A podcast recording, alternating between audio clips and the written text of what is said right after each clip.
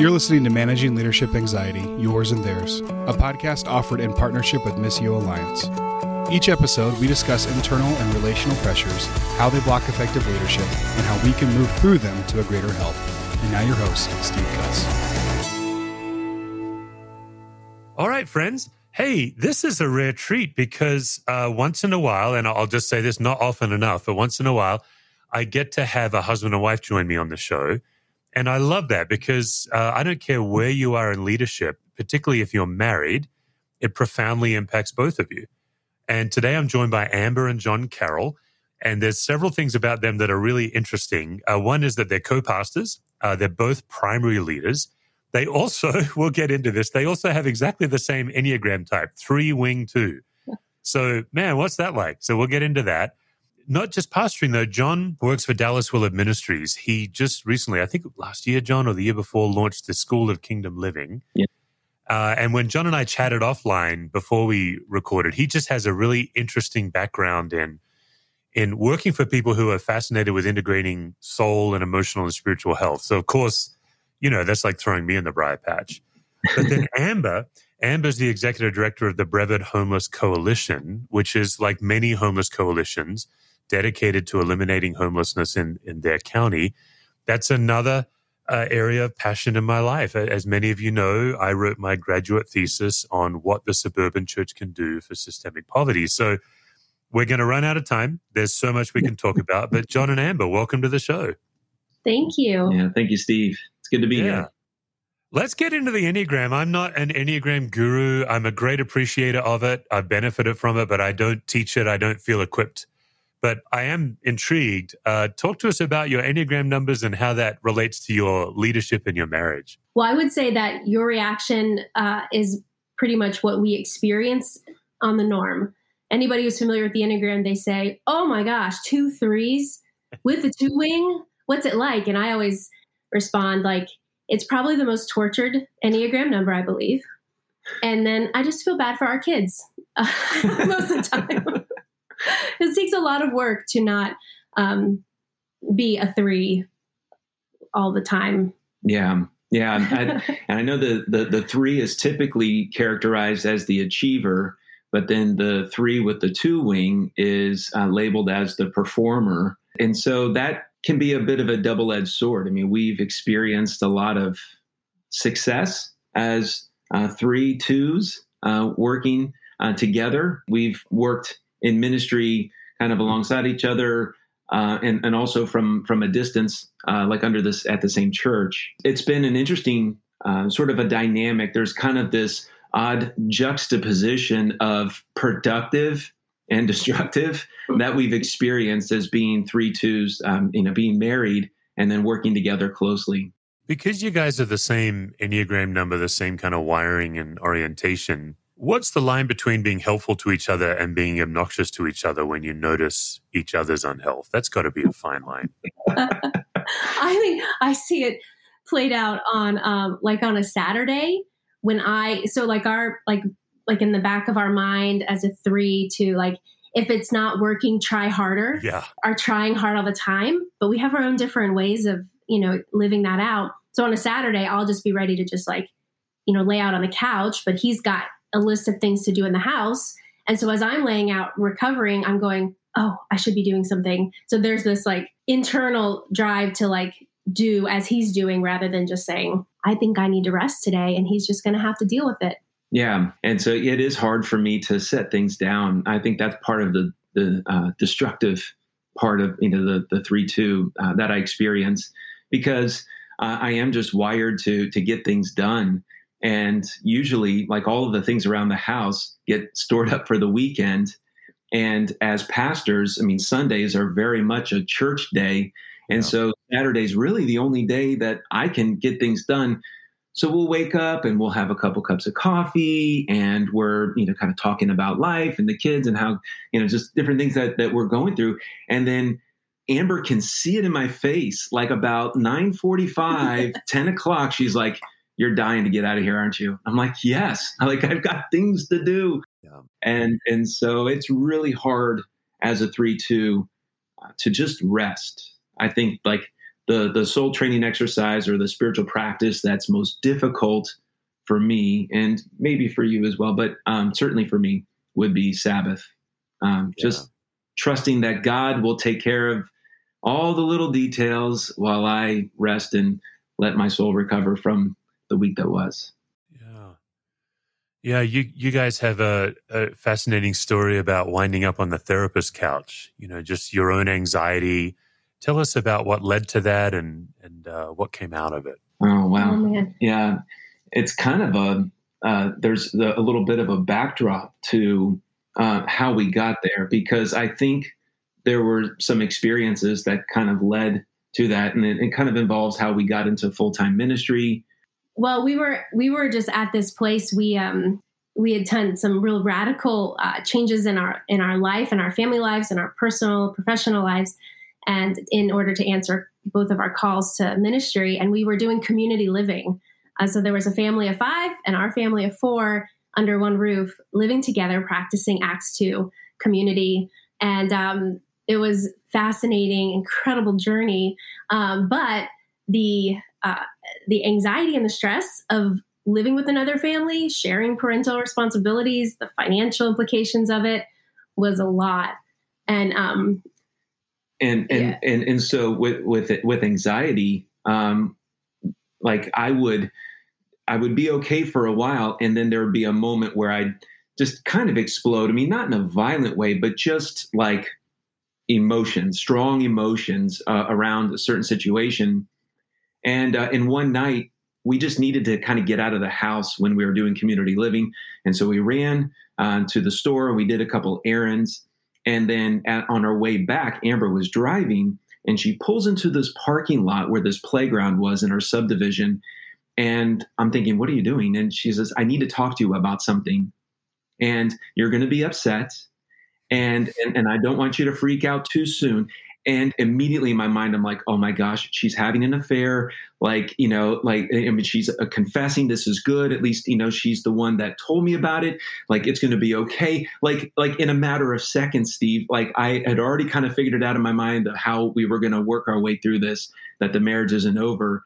And then she says, I made an appointment for us to go see a counselor. And I'm like, oh, thank goodness it wasn't an affair. And I'm like, I'll do whatever you want. You know, I'm so relieved that it wasn't uh, that, that I, I'm, I'm like, yeah, let's go. Uh, I think, I think this is a good thing. And, and so that, that was what we, um, that's what kind of led us into counseling was really what we discovered that was really helpful. Yeah. Well, I made the appointment, um, without telling him. And i had the initial appointment with the with the counselor and kind of shared our situation. And i said my husband really needs to come in and talk about his anxiety and how that's displayed in our in our family in our home and also potentially in our ministry together. And so get john we had that moment in the car and then we end up in the in the counselor's office. And i was so excited like he's talking to john. I'm like yes like he's gonna work on him. It's going to be great. And then, and then he turns to me and he says, so let's talk about you. Which is a wonderful moment for me. I'm like, you have problems too. And I was like, wait a second. Like, um, no, we are here for him. Clearly he's the one that has the problems. And he was like, yeah, so it's also you have a, a role in this too. And so it was it was huge for us. I mean, it was the first time that we had this you know, unbiased, uh, educated, brilliant man who God sent to us um, to really help us kind of see how we both function under anxiety and how it displays so differently, but we both carry it. Yeah.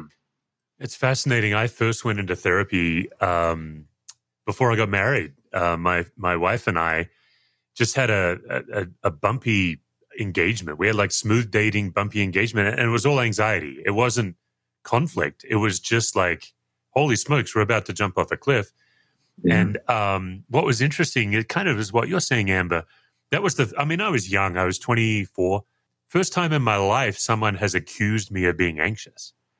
Mm. And it was like one of those blind spot knowledge moments where as soon as he said it, I knew it was true, but I'd never considered it before I heard it. So now I'm faced in front of him, like I, as because I'm also an Enneagram three, So now I'm like exposed. He's seen something in me I couldn't manage. You know, it was a wild moment. And then it, of course, after that was wonderfully freeing. But that first initial affront is terrifying for a three, I think.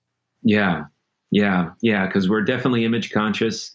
And, and so there's definitely a, some vulnerability there. Um, one of the real great things that our counselor helped us with was really um, like with me and how I experience anxiety. And he traced it back to my thought life. He said, you know, your thoughts, uh, you know, you're thinking about things and they they tend to lead to feelings and how you really feel about the situation. And then that's when it leads to behaviors. And so it's like thoughts, feelings, behaviors. And he said, if you can catch things in the thought stage, then they don't typically brew in the feeling stage and then manifest in the behavior stage. And that was a real breakthrough for me. That's fascinating because I, I think as a three, from my understanding, I think I take in the world through my feelings and repress them with thinking. So your your counselor was suggesting the opposite path, and maybe it doesn't matter. But what's your take now? Because that was a while ago about the idea of like I think my problem as a three is I don't always know how I feel, and I think it's because I repress my feelings with intellect or, or, logic. What's your both of your take on that? Well, I mean, I I definitely am a feeler, um, and if you were a parishioner at my church, you know, you would be the first to affirm that. I mean, I I definitely am emotional in how um, I relate. But uh, in terms of my anxiety, a lot of it starts in my head. Um, it's the story that I tell myself of the, what's going on. And because I am so image conscious, um, you know, I'm always wondering, like, what are people thinking about me? And so there's definitely sort of a, a circling of my thought life that uh, where the anxiety begins. Yeah, and I would I would say as I I don't know where um, expectations fall in that, but my perceived expectations of a situation of how I should be, how I exist in that relationship or in that room or that space. So it probably starts in my thinking is my assumption of what people are going to expect of me, expect out of me. That um, for me creates the the anxiety. Yeah, yeah, that's really helpful. Yeah. Uh, one of the themes on the show we've been kicking around is criticism, the inner critic. You know, John, you mentioned the story you tell yourself.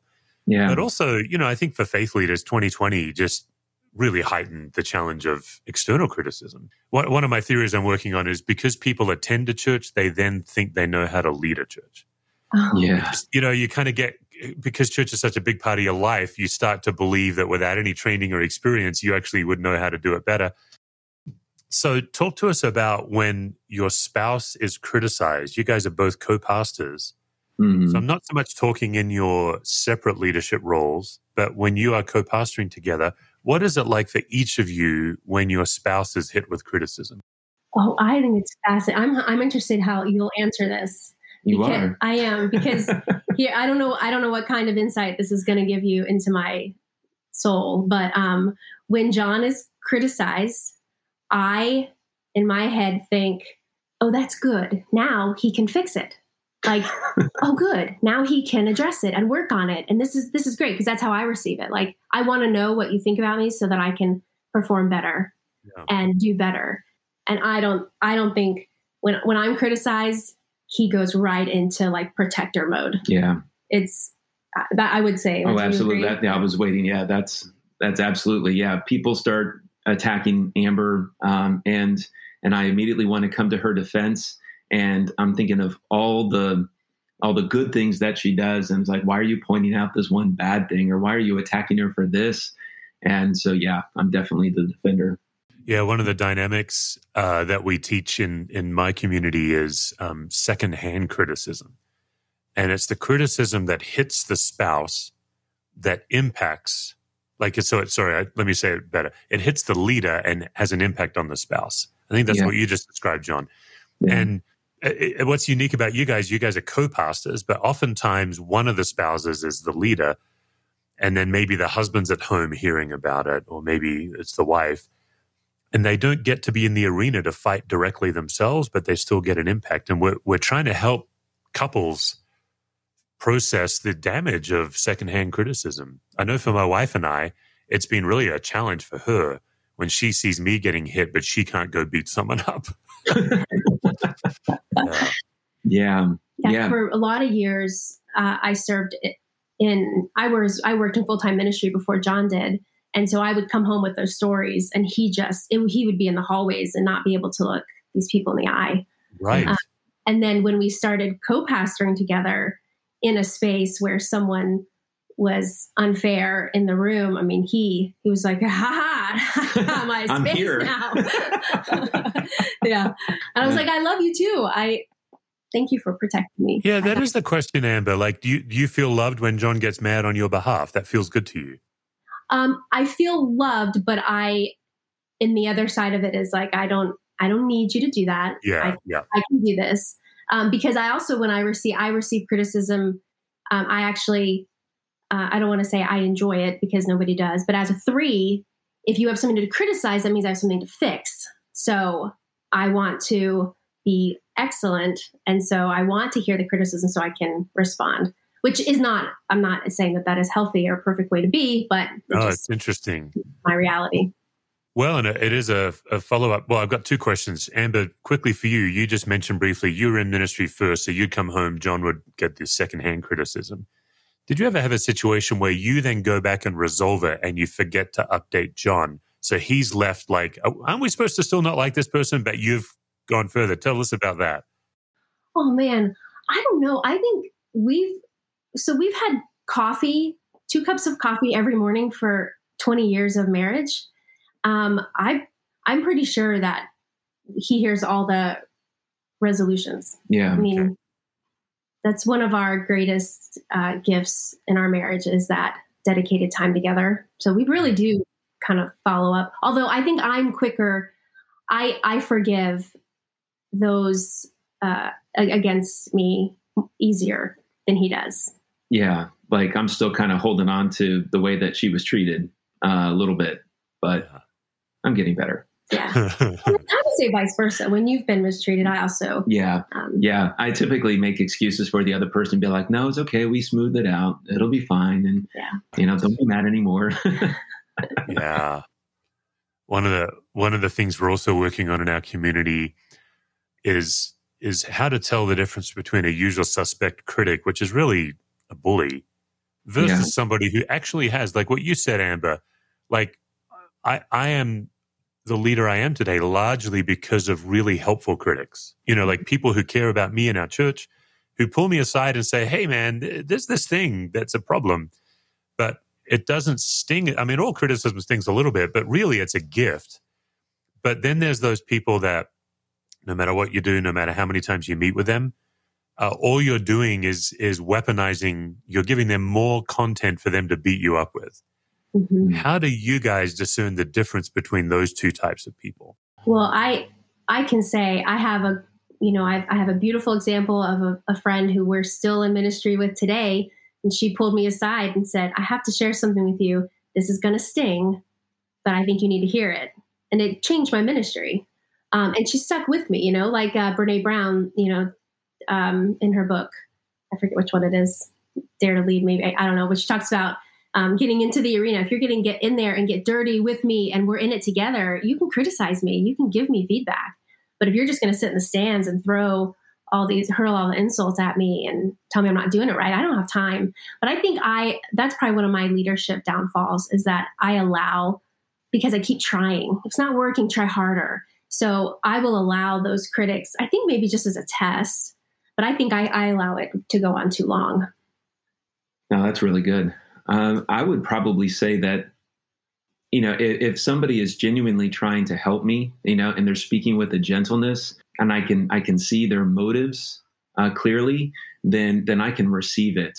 Um, I think you know also timing is good too. You know, to make sure that we're in a space where we can talk it through, and it's not just sort of a like the seagull sort of a feedback where you just drop in and you know plop something on somebody and then fly away and and so, but I, I do think that even with um, unfair criticism, um, like the person s- sitting in the stands hurling things, I think the Enneagram has really helped me uh, with that because not only has it uh, increased my self awareness, but it's also helped me make uh, helped me become um, more others aware. And and so when people are behaving a certain way, you know, I think about well, how are they wired?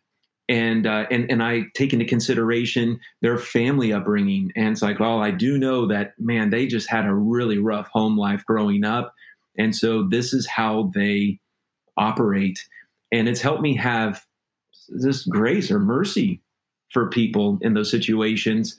And that's kind of helped temper my sort of my defensiveness. Yeah that's really good.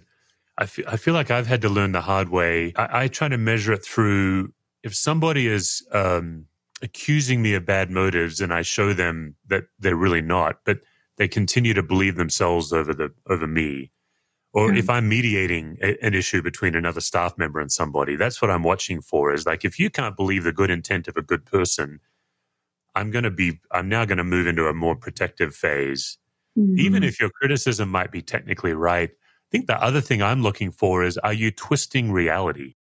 Hmm. yeah not that i have reality and you don't have reality that's pretty arrogant but the idea that there is actually an objective set of facts that the majority of us agree on you're in the minority saying that no, it's actually this way and you're not moving toward the light. Because what I found in, in most pastors I talk to, no matter the size of your organization or your congregation, the number of those people are usually single digits. It's it's yeah. less than 10. Yeah. And they take up so much real estate in your brain.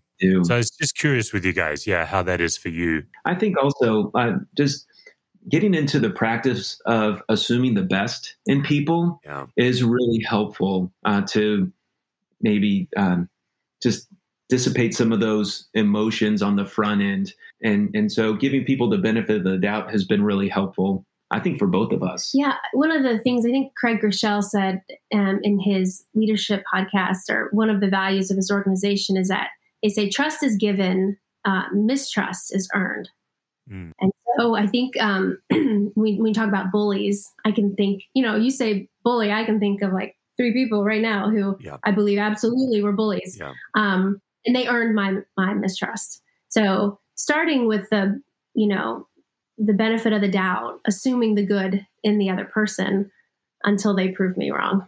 Oh, that's, yeah, that's a really great word.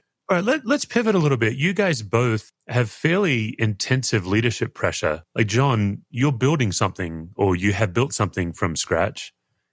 Amber, you're tackling a systemic long term problem. So, John, the, the, the School of Kingdom Living, I think it's called, is that right? Yeah.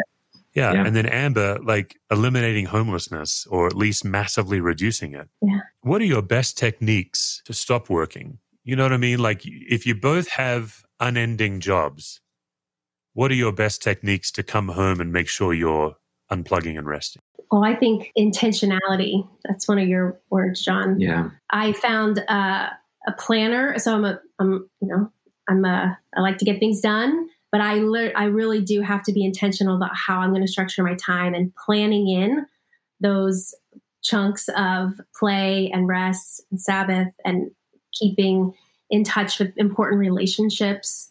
I think for me, it ha- it has to be planned or it won't happen. Okay. And I think for me, like the intentionality is, is a good word, um, but just like really drawing boundaries. Um, you know, the Henry Cloud book called Boundaries was very helpful. And so if I I know that there's going to be a time when I need to set things down, then I need to make sure that I've got that marked I have a, a great spiritual director who helped me with that. Uh, and, and, so we talked about Sabbath because for me, Sabbathing is really, really hard, as, as we kind of unveiled in the beginning of the conversation. But he's, he said, you know, sometimes I go in my backyard and I see that there are a lot of weeds in my uh, flower garden or my vegetable garden. And I know we need to pick the weeds. It's kind of my day off. And so he said, I'll just start to pick weeds. And maybe after 15 minutes, I'm like, well, I don't feel like doing this anymore. And so I just stopped. And so he basically was helping me identify what I perceive as work and what I perceive as just activity around the home that I enjoy doing uh, over the weekends. And he said, if it feels like work, stop. We intentionally put that in our calendar. Five o'clock on Fridays, we had it in our in our phone calendar. It says, if it feels like work, stop. And, and the word Sabbath was in all caps. And we had that in our calendar uh, from five o'clock on Friday until five o'clock on Saturday. And that was really, really helpful. Uh, it's a reminder for us to set things down. You know, I also, this pandemic has brought out some beautiful things and some really difficult, obviously, um, habits and patterns of people. Um, and one thing that's just consistent no matter where you're leading is that leader the expectation of leaders is to just be all in. And the phone and being accessible to people is um, people take advantage of that if you're not careful. And so just having that real kind of unwavering boundary like i put a do not disturb on my phone where i don't receive calls or text after a certain time. And i know my job description says available 24 hours a day but the truth is, I, uh, oh. that's not an option. That's a non-negotiable. And so, really, like putting some boundaries on my phone so I can be available to my my family and my God, myself. oh. Okay, so Amber, you're the executive director of a homeless coalition. Mm-hmm. We're talking about a rather complex systemic issue, you know, and I, I think the suburban church is catching up on the complexity of social structures. I think, you know, in the 80s and maybe even into the 90s, most of us were, had a more individualistic mindset about poverty. And uh, e- even the early works, like I remember reading Ron Sider. I think he wrote in the 1970s about systemic poverty. I think I didn't read that till the 90s. My very convoluted question is getting around to what do you see that's working well with church partnerships to actually shift the needle on chronic homelessness. Mm. Uh, because I think we're all trying to move away from charity and get to dignity, reciprocity. Uh, you know, these what I think are more biblical values where everybody has something to offer. Just because you're homeless doesn't mean like I'm going on a bit long here, but I used to um, lead a homeless ministry in our church in Vegas and all we did was say, you matter and we need you. And we happened to give you a meal and fresh clothes, but it was actually, they signed, they worked in our children's ministry and we just integrated homeless people into the serving of our church. And what they would tell us is we were the first church to not tell them to get in line. Like normally, get in line, you know, I've got the soup ladle, which is all the power. You have to beg. And instead, we sat around and had breakfast together and did Bible studies together. And we were just trying to live out the reality of reciprocity that that I have something to learn from you, you have something to learn from me.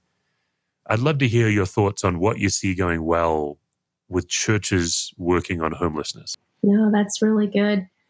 Um, I think um, that the what you said there that um, I, di- I didn't write it down, but you you you matter and we need you. Is that what is that what you said? That idea essentially yeah. that that idea that every person is worthy um, that we are all uh, image bearers of christ. And i think that the church has great intentions. I think that oftentimes the church believes that they have all the answers for what um, is needed and don't often partner don't think kingdom minded think of their own kingdom rather than the kingdom of god and that um, God is active in nonprofit agencies and for profit uh, organizations and um, people within the community. So, for churches not to try to continue to do their own thing and create their own ministry and their, their own brilliant idea that came up at, you know, um, administrative council meeting, but to really think bigger picture, to open up their hands, to open up like their resources, and um, really partner with the the community at large. And to fill the gap i think that's that's our role. Like what's already being done? And then let's fill the gap. We don't need another food pantry if there's four down the street. So having that real collaborative mindset and kingdom mindset for how we can use our resources because what looks it just looks different in every community based on how god is moving in each each person in each place.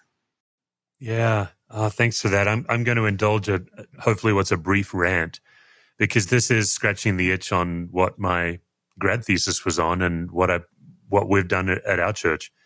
A, a couple of things for those listening. if if you don't think you can make a friendship with a person you're serving, I would really challenge you to question whether you should serve them. I think it's that broad. If you can't see that person as a human that might be a friend, like if you literally can't imagine going to a movie with them. You know, when we were doing our reciprocity ministry in Vegas, we went, we just did what friends do. We grabbed meals together, we went to movies together, and also tackled the systemic things. And what Amber's saying, uh, this has been a pet peeve of mine for, for some time.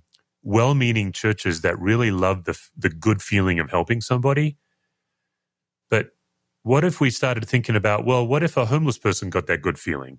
Like, why do we get that good feeling? So, putting more of your effort into helping someone serve than serving them is a radical and I think a biblical idea. And yeah.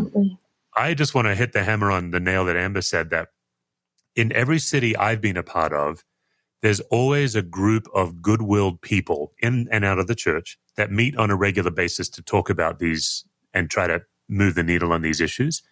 And it confuses those good people when a church shows up and starts something without knocking on their door first. It so does. Yeah. So, you know, when I moved to Broomfield in 2005, the first thing we did was find the social worker gathering and ask if we could come.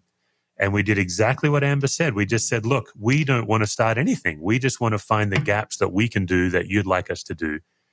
And and we're now 15 years in on a on not just a partnership with but a deep friendship with some amazing people mm. uh, that otherwise would not give church a shot, but but they see what we're doing. So I guess that's the end of my rant there. I, I know Amber, we could we could have a whole conversation on systemic poverty and societal structures and what the scripture has to say about you know moving from an individualistic mindset to a, a community one.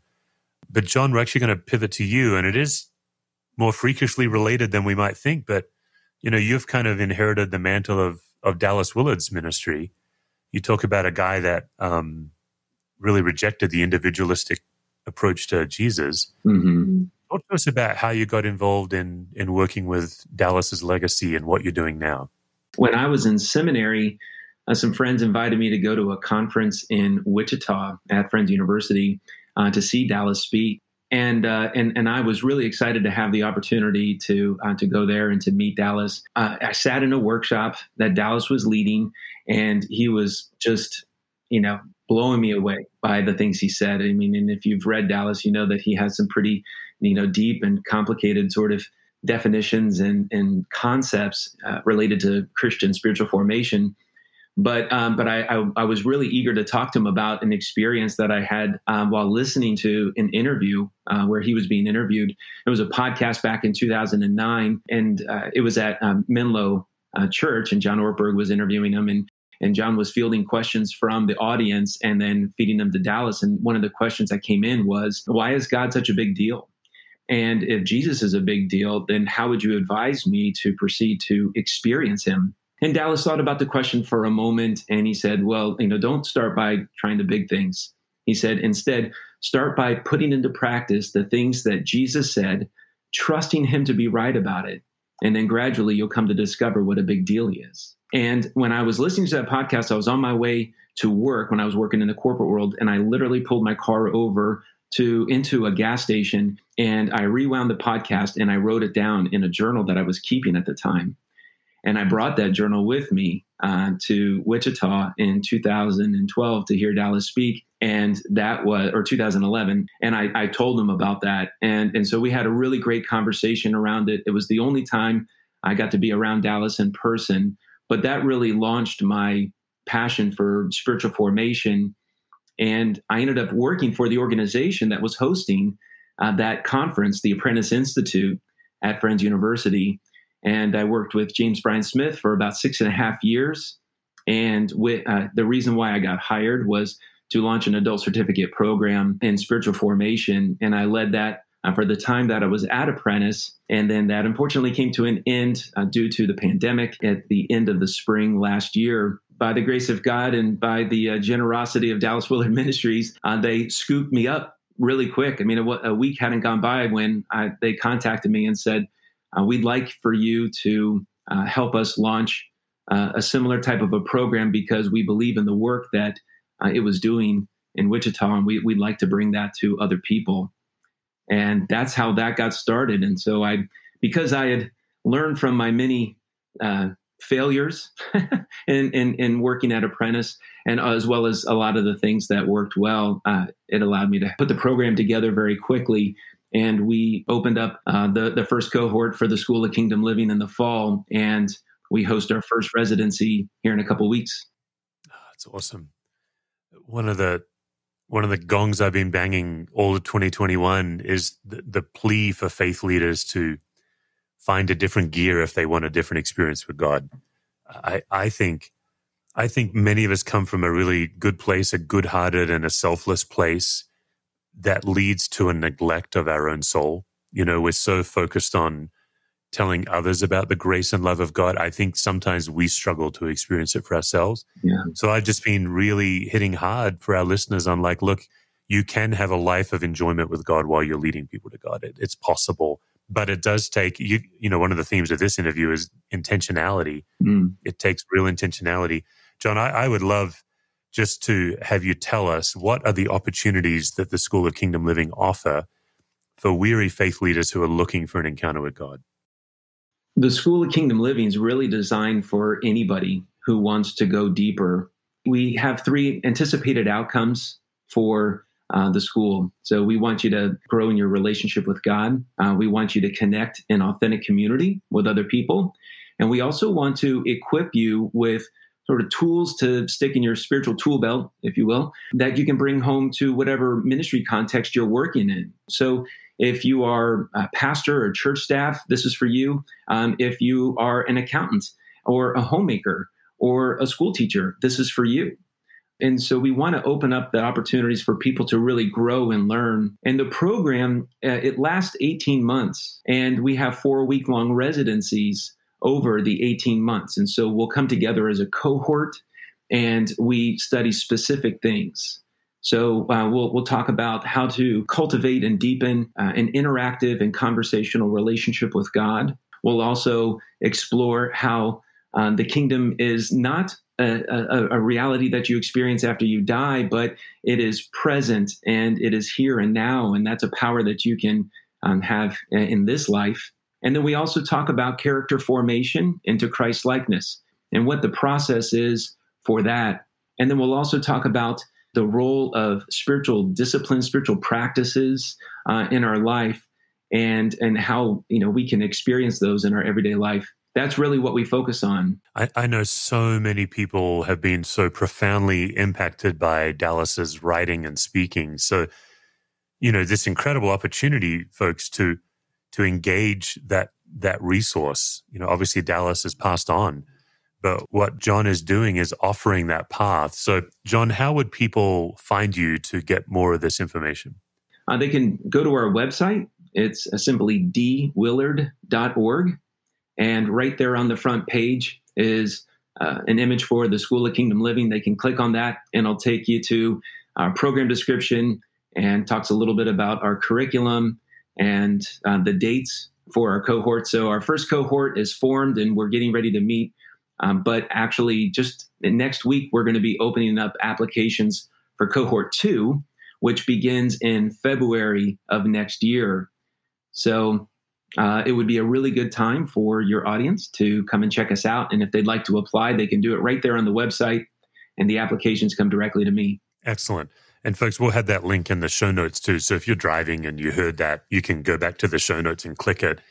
And uh, John, I just think this this just lines up with with our call for people to be intentional. You know, sometimes I'm this I'm on this side of the mic where I'm interviewing people. Sometimes I'm on the other side of the mic where I'm the guest making the plea for people to take care of their soul. And it always chagrins me a little bit. It kind of sticks in my craw that some of the podcast hosts I talk to, they want like, just boil it down for us, Steve. What are the three quick steps? And I'm like, there are, there's no such thing. What, what I think you're appealing to is the long, slow shift, yeah. intentional, take time, I know my listeners know that that in January I launched a community called Capable Life. That's also going to be in the show notes. www.capablelife.me. It's got the same uh, destination. It just goes through a different window to get into the same room, if you will. And as, as I've been saying, really since I launched that community, I'm not making the case that the community I've built is the one you should do. I'm just making the case do something. Yeah. Like what John has offered. John's worked really hard to integrate an experience where you can actually encounter the love and freedom and peace of Christ. That's what I've tried to do as well. People like Pete Scazzero have done amazing work in that area. Yeah. Uh, my dear friends Jim Harrington and Trisha Taylor over the Leaders Journey. So th- this is not a, a, space of, of competition. I'll, I'll be real frank, John. I, I've currently got a WordPress coach that's helping me build my community because I don't know about web development. and and one of her questions was, "Tell me about your competition." And I and I know what she means. She's in business, and I said, "Well, they're all friends. Like we're all we're all trying to do the same thing, but right. There's um, competition in the kingdom, right? Yeah, right. And we're all just trying to help you experience the grace of God you believe in that maybe you struggle to encounter. Yeah. Um, so, John, thanks. I, am really grateful uh, that you came on the show and, and shared what you do.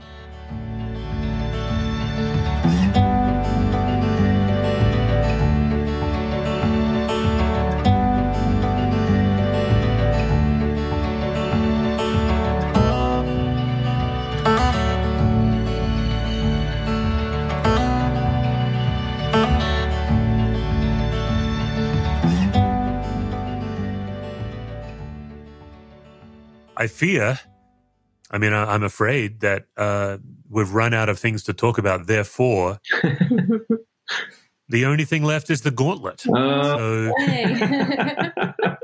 yeah, here we go. I mean, we've I, I, can see in your eyes the fear. Uh, John has started to try to tunnel out of the room, but here we go. Uh, the gauntlet of anxiety questions that I ask every guest in season six. Amber, let's let's start with you. Um, I think we all inherit from our family of origin assets and liabilities. And it would be helpful just to hear maybe one asset and one liability that you've inherited from your family of origin in leadership and parenting. Yes. Uh, well, I um, that's a pretty easy question for me to answer. I think um, I uh, had come. My parents were divorced when I was young. I went to two elementary schools to middle schools to high schools. I lived in a lot of places, um, houses. I've had step parents, um, moms and dads, and step brothers and sisters, and all that. And so I think um, I developed a really great, I, am very adaptable. Um, I'm used to transition. I worked really hard to thrive in transition and do well and uh, succeed, have people like me. I mean, when you travel a lot, you you want to make friends and not be lonely. So I think um, one of the gifts in in experiencing that is my ability to adapt. But the way of adaptation in that is de- the ability to detach emotionally, so you can survive loss and change sometimes. And I see that as a gift in those situations. And the other side of that is that um, it's really easy for me to detach, which plays into my threeness, where if it gets too hard, then I'm just done. And so I can see that as the other side of the coin. Yeah, that's great. John, how about for you? Well, um, I have a very, I would say it plays into a lot of what we talked about already, where um, you know my my family is very driven, um, you know, very dutiful, um, in in a lot of ways. And and so even if it's not something that you know I'd rather be doing, there's a sort of a sense of duty and um, uh, the need to get it done that that plays into it, and that can be a good thing in order to accomplish goals. But it also is you know not helpful when it's a time for me to set things down. I think one of the surefire ways to learn to notice your anxiety is when you don't know what to do, but you have to do something as a leader. Amber, does that uh, strike anything for you in your role at work? Like, the, when's the last time you didn't know what to do, but you had to do something? Oh. um, well, I think, man, I think we, you know we were leading at. I mean, this is the biggest one I can think of recently was you know co-pastoring a church when everything shut down with the pandemic and saying, okay, we got to do something and uh, we got to get everybody digital and online and you know just jumped into action and um, part of the the problem i think part of the mistake that i I made in that, you know, I just led forward without really making sure everyone was on board. But at the time, no one knew what the heck to do with leading a church through a pandemic. But um, I think that was one of the biggest ones in the recent past. Amber, what goes on under the surface in you when you have to do something when you don't know what to do? On the surface, like feelings. Mm-hmm. Yeah. Um, I feel out of control. I like to uh, feel in control. I like to have all the information. So I have a need to, to learn and to gather and to be equipped. I don't like to feel um, out, yeah, out of control. And then, John, it's a similar question, but it's kind of a different angle. Would you be willing to tell us about a mistake you made in public recently and how you recovered from it? um, well, I mean, in public, so I, I kind of have two stories, uh, if I can. Yes.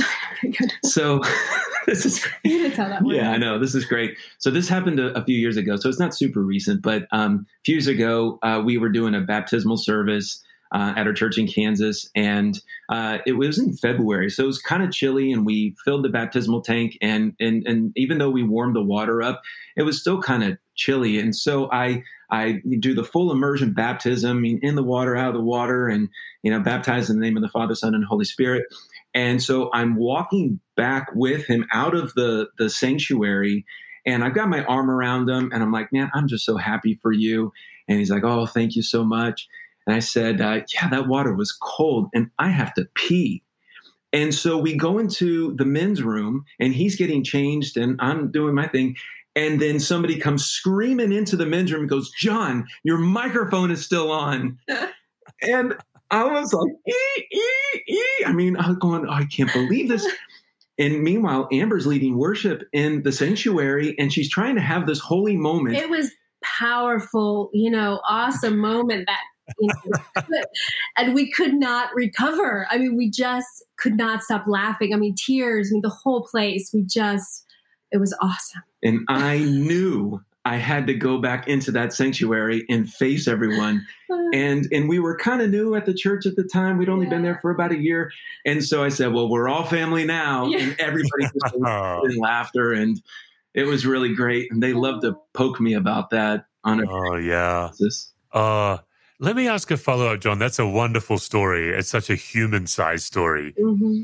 You know, your ability to go in, self depreciation. Do you still go home and have a story you tell yourself, or did that did that cast it out of you? That kind of shame or that, you know, the inner critic. What was that like for you? Uh, in a way, it was really liberating because it let me off the hook of having to be perfect.